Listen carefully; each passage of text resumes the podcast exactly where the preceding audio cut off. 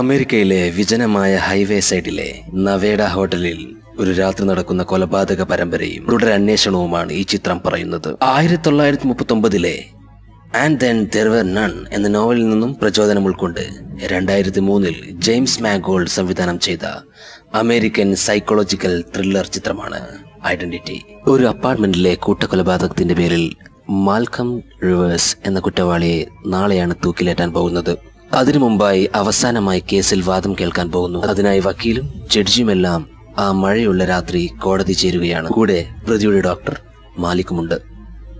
പിന്നീട് കാണുന്നത് ഇടിമിന്നലും പേമാരിയുമുള്ളൊരു രാത്രി. വിജനമായ ഹൈവേ സൈഡിലെ നവേദ ഹോട്ടൽ. ടി വി കണ്ടുകൊണ്ടിരിക്കുകയാണ് ഹോട്ടൽ മാനേജർ ലാരി വാഷിംഗ്ടൺ പെട്ടെന്ന് ഒരു മുറിവേറ്റ സ്ത്രീയെയും പൊക്കിയെടുത്ത ഒരാൾ കടന്നു വരുന്നു ആലീസ് യോർക്കും ജോർജ് യോർക്കും മകൻ തിമോത്തിയും യാത്രയിലാണ്. കാറിന്റെ ടയർ പഞ്ചറാകുന്നു. ടയറിൽ ഒരു ഷൂ തറച്ചതാണ്. മറ്റൊരിടത്ത് പാരീസ് എന്ന കോൾ ഗേൾ തന്റെ കാറിൽ നിന്നും ബാഗ് തുറക്കുന്നതിനിടയിൽ നഷ്ടപ്പെട്ടതായിരുന്നു ആ ഷൂ. ടയർ മാറുന്ന തിരക്കിലാണ് ജോർജ്. പെട്ടെന്ന് ഒരു ടാക്സിക്കാർ വന്നു ആലിസിനെ ഇടിച്ചു വീഴ്ത്തുന്നു ജോർജ് നിലവിളിച്ചുകൊണ്ട് ഓടിയെത്തുന്നു.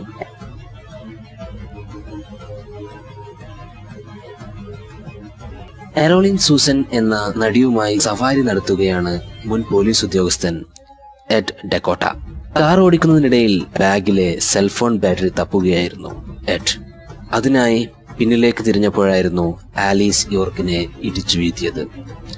എഡ് പുറത്തേക്ക് ഇറങ്ങി ആലീസിന് എന്ത് പറ്റിയെന്ന് നോക്കുകയാണ്. ആംബുലൻസ് വിളിക്കാൻ ശ്രമിക്കുന്നു പക്ഷേ ലൈൻ കിട്ടുന്നില്ല.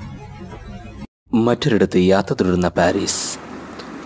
മുന്നിലെ വഴിയിൽ വെള്ളം നിറഞ്ഞതിനാൽ കാർ പിന്നോട്ടെടുക്കുമ്പോൾ അപകടം സംഭവിക്കുന്നു. എഡും ജോർജും തങ്ങളുടെ കാറിൽ ആലീസിനെ ഹോട്ടലിൽ എത്തിക്കുന്നു കരോളിനും അവരുടെ കൂടെ പോകേണ്ടി വരുന്നു. കരോളിൻ അവിടെ ഒരു മുറിയെടുക്കുന്നു. സഹായത്തിനായി ആരെങ്കിലും കിട്ടുമോ എന്ന് അന്വേഷിച്ച് എഡ് കാർ എടുത്ത് പുറത്തേക്ക് പോകുന്നു. അതിനിടയിൽ എഡ് പാരീസിനെ കണ്ടുമുട്ടുന്നു. അവർ രണ്ടുപേരും ഒന്നിച്ച് യാത്ര തുടരുന്നു. അവരുടെ കാറും വെള്ളത്തിലകപ്പെടുന്നു.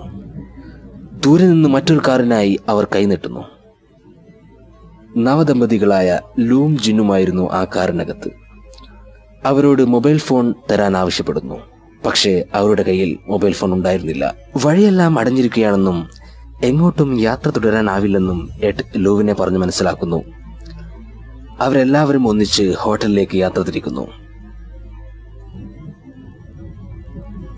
അവർ ആലീസിനെ പരിചരിക്കുകയാണ്. പുറത്ത് കോരിച്ചൊറിയുന്ന മഴയുണ്ട്.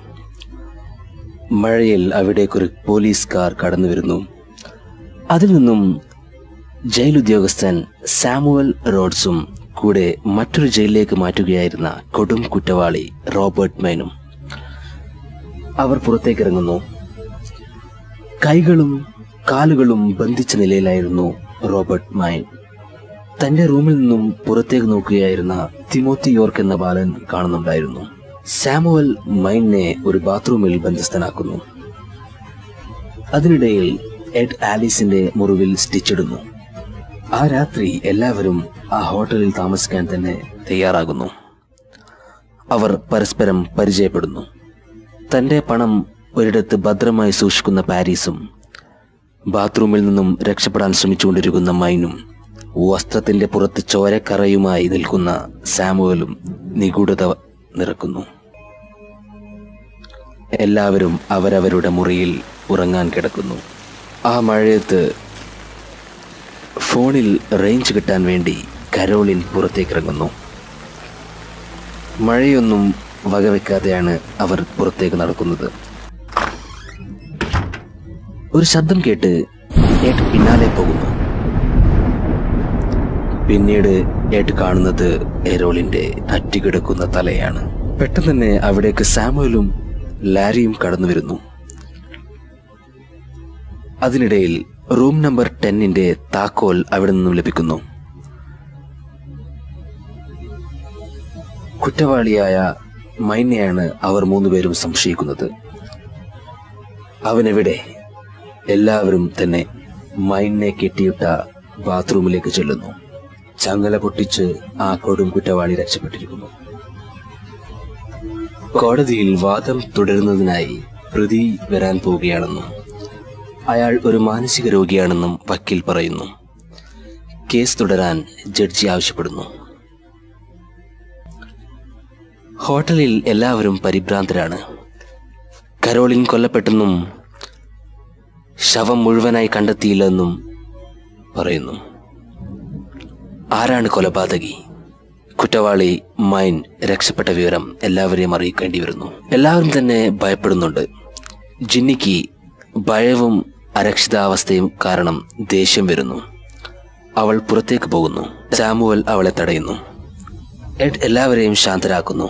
ഉടൻ തന്നെ മൈനെ പിടികൂടുമെന്ന് പറയുന്നു. അവർ മൈനായി അന്വേഷണം തുടരുകയാണ്. പോലീസ് ഉദ്യോഗസ്ഥരായിരുന്ന എട്ടും സാമുവലും മൈനു വേണ്ടി അന്വേഷണം തുടരുന്നു. എല്ലാവരും ഒരു റൂമിൽ തന്നെ ഇരിക്കുകയായിരുന്നു. ജിന്നിക്കും ലൂവിനും തമ്മിൽ തർക്കങ്ങൾ ഉടലെടുക്കുന്നു. ജിന്നിയും പിന്നാലെ ലൂവും അവരുടെ മുറിയിലേക്ക് പോകുന്നു. താൻ ഗർഭിണിയല്ല എന്നും വിവാഹിതരാവാൻ താൻ കളവ് പറഞ്ഞതാണെന്നും ജിന്നി പറയുന്നു. അവൾ മുറിയുടെ ഡോർ അടക്കുന്നു. ലൂ പുറത്തു നിൽക്കുന്നു. അവർ തമ്മിൽ തർക്കിക്കുകയാണ്. പെട്ടെന്ന് തന്നെ ലൂവിനെ ആരോ കൊലപ്പെടുത്തുന്നു. എല്ലാവരും ഓടിയെത്തുന്നു.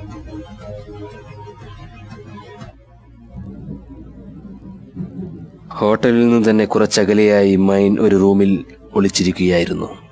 പക്ഷേ മൈൻ ആ റൂമിനകത്ത് കയറിയപ്പോൾ താൻ ഹോട്ടലിന്റെ ഭാഗത്ത് തന്നെയാണെന്ന് മനസ്സിലാക്കുന്നു. സാമുവൽ അവനെ കാണുന്നു. എല്ലാവരും ചേർന്ന് അവനെ പിടികൂടി ഒരിടത്ത് കെട്ടിയിടുന്നു. ഹോട്ടൽ മാനേജർ ലാരി വാഷിംഗ്ടണിനെ കാവൽ നിർത്തുന്നു. മൈൻ ലാരിയോടെ സംസാരിക്കുകയാണ്. ആ ഫ്രിഡ്ജിനകത്ത് താൻ എന്താണ് ഒളിപ്പിച്ചു വെച്ചത്? അത് കേട്ടപ്പോൾ ലാരി പരിഭ്രാന്തനാകുന്നു. പാരീസ് തന്റെ പണമെല്ലാം ബാഗിലേക്ക് എടുക്കുകയാണ്. എഡാണെങ്കിൽ കൊലപാതകങ്ങളുടെ ഫോട്ടോ എടുക്കുന്ന തിരക്കിലാണ്. ലാരിയെ പുറത്തു കണ്ട എഡ് എന്നോട് കാവലിരിക്കാൻ പറഞ്ഞതല്ലേ? താൻ എന്താ ഇവിടെ ചെയ്യുന്നത്? എന്ന് പറഞ്ഞുകൊണ്ട് അവരെല്ലാവരും ബെന്നെ കെട്ടിയിട്ട റൂമിലേക്ക് പോകുന്നു. അവിടെ അവർ കാണുന്നത് അതിക്രൂരമായി കൊല്ലപ്പെട്ടിരിക്കുന്ന മൈൻഡ് ശവശരീരമാണ്. ലാരി തന്നെയാണ് ഇത് ചെയ്തത് എല്ലാവരും പറയുന്നു. അവർ തമ്മിൽ തർക്കിക്കുന്നു. അതിനിടയിൽ അവിടെ വെച്ചിരുന്ന ഫ്രിഡ്ജ് തുറക്കുന്നു. അതിൽ നിന്നും തണുത്ത ഒരു ശവശരീരം പുറത്തേക്ക് വീഴുന്നു. ലാരി കാറിൽ കയറി രക്ഷപ്പെടാൻ ശ്രമിക്കുന്നു. അതിനിടയിൽ ആ കാർ ജോർജിനെ ഇടിച്ചു വീഴ്ത്തുന്നു. ജോർജ് അവിടെ വെച്ച് തന്നെ മരിക്കുന്നു. വീണ്ടും കോടതി മുറിയിലേക്ക്. പ്രതി ഒരു മാനസിക രോഗിയാണെന്നും താനാണ് ആ കുറ്റം ചെയ്തതെന്ന് പ്രതിക്കറിയില്ല എന്നും എന്തിനാണ് തന്നെ തൂക്കിലേറ്റുന്നത് എന്ന് അറിയാത്ത ഒരാളെ തൂക്കിക്കൊല്ലാൻ പാടില്ല എന്നാണ് നിയമമെന്നും വക്കീൽ പറയുന്നു. ഹോട്ടലിൽ ലാരിയെ എല്ലാവരും ചേർന്ന് കെട്ടിയിടുന്നു. താൻ നാട്ടിൽ നിന്നും എല്ലാം നഷ്ടപ്പെട്ട് ഇവിടെ എത്തിയതാണെന്നും ഹോട്ടലിലെത്തുമ്പോൾ യഥാർത്ഥ ഹോട്ടൽ ഉടമ ഹാർട്ട് അറ്റാക്കോ മറ്റോ ആയി മരിച്ചു കിടക്കുന്നതാണ് താൻ കണ്ടതെന്നും ലാരി പറയുന്നു. ആ സമയത്ത് റൂമിനായി വന്നവർക്ക് താൻ താക്കോൽ എടുത്തു കൊടുക്കുകയും അവരുടെ കയ്യിൽ നിന്നും പൈസ വാങ്ങുകയും ചെയ്തു. തന്റെ ഗതികേട് കൊണ്ടാണ് താൻ പിന്നീട് ഹോട്ടൽ ഉടമയായി ഇവിടെ തുടർന്നത്. താൻ ആരെയും കൊന്നിട്ടില്ല എന്ന് ലാരി പറയുന്നു. പക്ഷേ സാമുവൽ ഇത് വിശ്വസിക്കുന്നില്ല. അവർക്കെല്ലാം തന്നെ എന്താണ് സംഭവിക്കുന്നതെന്ന് മനസ്സിലാവുന്നില്ല. ചിന്നി ഇതെല്ലാം പ്രേതങ്ങളുടെ വിളയാട്ടമാണെന്നും ഏതോ ശവപ്പറമ്പായിരുന്നു ഇവിടെയെന്നും പറയുന്നു. അതിനിടയിലാണ് കാർ ആക്സിഡന്റിൽ മുറിവേറ്റ ആലീസ് യോർക്ക് മരിക്കുന്നു. അവിടെ നിന്നും അവർക്ക് റൂമിന്റെ താക്കോലടങ്ങിയ കീ ചെയിൻ കിട്ടുന്നു. പിന്നീടാണ് അവർ എല്ലാ ശവശരീരങ്ങളുടെ അടുത്തു നിന്നും പത്ത് മുതൽ താഴോട്ടുള്ള നമ്പറുകൾ അടങ്ങിയ കീ ചെയിൻ കണ്ടെത്തുന്നത്. തിമോത്തി എന്ന പിഞ്ചുപാലൻ ഇതെല്ലാം കണ്ടുകൊണ്ടിരിക്കുകയാണ്. അതിനിടയിൽ ജിന്നിയും തിമോത്തിയും കാറിൽ കയറി രക്ഷപ്പെടാൻ ശ്രമിക്കുന്നു. ഒരു വൻ ശബ്ദത്തോടു കൂടി കാർ പൊട്ടിത്തെറിക്കുന്നു. തീയണക്കുകയാണ് എട്ടും സാമുവലും ചേർന്ന്. പക്ഷേ കാറിനകത്ത് രണ്ടുപേരുടെയും ശവശരീരങ്ങൾ കാണുന്നില്ല. പിന്നീട് അവർ എല്ലാ ശവങ്ങളും വെച്ചെടുത്തേക്ക് പോകുന്നു. അവിടെയൊന്നും ഒരടയാളം പോലും ബാക്കിയുണ്ടായിരുന്നില്ല. ഹോട്ടലിൽ താമസിച്ചിരുന്ന എല്ലാവരും ജനിച്ചത് ഒരേ ദിവസമാണെന്ന സത്യം അവർ മനസ്സിലാക്കുന്നു. എഡിന് തല കറങ്ങുന്ന പോലെ തോന്നുന്നു. ഭയപ്പെട്ടുകൊണ്ട് നിലവിളിക്കുകയാണ് പാരീസ്. പിന്നീട് നാം കാണുന്നത് കോടതി മുറിയിലാണ് തൂക്കിക്കൊല്ലാൻ വിധിക്കപ്പെട്ട പ്രതി എഡ് തന്നെയായിരുന്നു. തന്റെ പേര് എഡാണെന്നും ഹോട്ടലിൽ എല്ലാവരും കൊല്ലപ്പെട്ടുകൊണ്ടിരിക്കുകയാണെന്നും എഡ് പറയുന്നു. മറ്റുള്ളവരെല്ലാം എവിടെ പോയെന്നാണ് ഹെഡ് ചോദിക്കുന്നത്.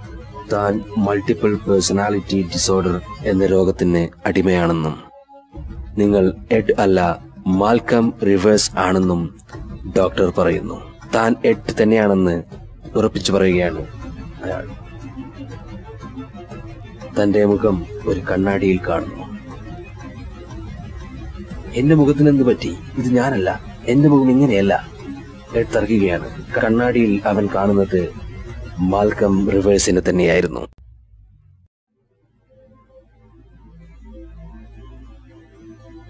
ഹോട്ടലിൽ ഇനി അവശേഷിക്കുന്നത് നാലു പേർ.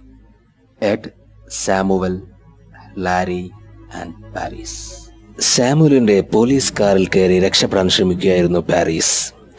അതിനിടയിൽ കാറിൽ നിന്നും പാരീസിന് രണ്ട് ജയിൽ രേഖകൾ ലഭിക്കുന്നു. സാമുവലും മൈനും ജയിൽ തടവുകാരാണെന്ന സത്യം പാരീസ് മനസ്സിലാക്കുന്നു. ഒരു ജയിലിൽ നിന്നും മറ്റൊരു ജയിലിലേക്ക് പോവുകയായിരുന്ന സാമുവലും മൈനും കൂടെ വന്ന പോലീസുകാരനെ കൊലപ്പെടുത്തി അദ്ദേഹത്തിന്റെ യൂണിഫോം ധരിച്ചാണ് ഹോട്ടലിലേക്ക് എത്തിയത്. അവിടെ ഉണ്ടായിരുന്ന ഒരു ട്രക്കിൽ കയറി ഈ രാത്രി തന്നെ രക്ഷപ്പെടാൻ പാരീസും ലാരിയും തീരുമാനിക്കുന്നു. ട്രക്കിന്റെ താക്കോലിനായി സാമുവലും വരുന്നുണ്ട്. അവർ തമ്മിൽ തർക്ക സാമുവൽ ലാരിയെ വെടിവെക്കുന്നു. ഓടി രക്ഷപ്പെടുന്ന പാരീസ് എഡിനെ കണ്ടെത്തുന്നു. എഡും സാമുവലും പരസ്പരം വെടിവെക്കുന്നു. രണ്ടുപേർക്കും വെടിയേൽക്കുന്നു. ആ മഴയത്ത് എഡ് മരിച്ചു വീഴുകയാണ്. കൂടെ സാമുവൽ. ഇനി അവശേഷിക്കുന്നത് പാരീസ് മാത്രം. നേരം വെളുക്കുന്നു. ഹോട്ടലിൽ നിന്നും പാരീസ് മാത്രം രക്ഷപ്പെടുന്നു. മാൽക്കം റിവേഴ്സിന്റെ വധശിക്ഷ റദ്ദാക്കാൻ കോടതി ഉത്തരവിടുന്നു.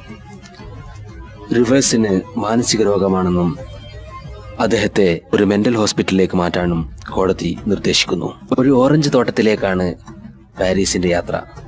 അവിടെ ചെടികൾക്ക് മണ്ണ് കിളച്ചുകൊണ്ടിരിക്കുന്ന പാരീസ് ഹോട്ടലിന്റെ കീച്ചെയിനിൽ ഒന്നാം നമ്പർ കീച്ചെയിൻ ആ മണ്ണിൽ നിന്നും പാരീസിന് ലഭിക്കുന്നു.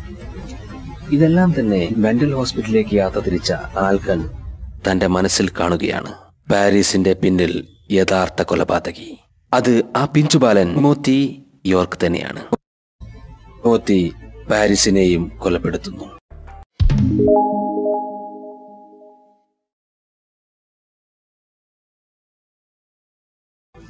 ചിത്രം ആരംഭിക്കുന്നത് ഒരു ക്രൈം ത്രില്ലർ പോലെയാണ്. പക്ഷേ അവസാനിക്കുന്നത് ഒരു സൈക്കോളജിക്കൽ ത്രില്ലറായി കഥാനായകൻ മാൽക്കം റിവേഴ്സ് ഒരു മാനസിക രോഗിയാണെന്നും അദ്ദേഹം പലരെയും കൊന്നിട്ടുണ്ടെന്നും അതിനാൽ അയാളെ തൂക്കിക്കൊല്ലാൻ പോവുകയുമാണ്. പക്ഷേ അയാൾ തന്റെ ഭാവനയിൽ പല വ്യക്തികളായി മാറുകയും അതിൽ ഓരോരുത്തരും കൊല്ലപ്പെടുകയുമാണ് ചെയ്യുന്നത്. ആ ഭാവനയാണ് നാം ഇതുവരെ കാണുന്ന ഈ ചിത്രം. യഥാർത്ഥത്തിൽ മാൽക്കൻ പലരെയും കൊന്നു തള്ളിയിട്ടുണ്ട്. പക്ഷേ അതൊന്നും തന്നെ ചിത്രത്തിൽ കാണിക്കുന്നില്ല. നാം കാണുന്നത് അദ്ദേഹത്തിന്റെ ഭാവന മാത്രമാണ്. അവസാനത്തെ രംഗത്തിൽ പാരീസിനെ തിമോത്തി കൊല്ലുന്ന രംഗത്താണ് നമുക്കിത് മനസ്സിലാവുക. കാരണം പാരീസിനെ തിമോത്തി കൊലപ്പെടുത്തുമ്പോൾ തന്നെയാണ് യഥാർത്ഥത്തിൽ മാൽക്കൺ ഡോക്ടറെയും കൊലപ്പെടുത്തുന്നത്. തന്റെ മനസ്സിലെ പല കഥാപാത്രങ്ങളും മരണത്തോടെ അവസാനിക്കുകയാണ്. അവശേഷിക്കുന്നത് തിമോത്തി യോർക്ക് എന്ന പിഞ്ചുബാലൻ മാത്രം. ഇനിയും ഈ ചാനൽ സബ്സ്ക്രൈബ് ചെയ്യാത്തവർ ചാനൽ സബ്സ്ക്രൈബ് ചെയ്യുക ബെൽ ബട്ടൺ അമർത്തുക. വീഡിയോ ഇഷ്ടപ്പെട്ടാൽ നിങ്ങളുടെ സുഹൃത്തുക്കളുമായി ഷെയർ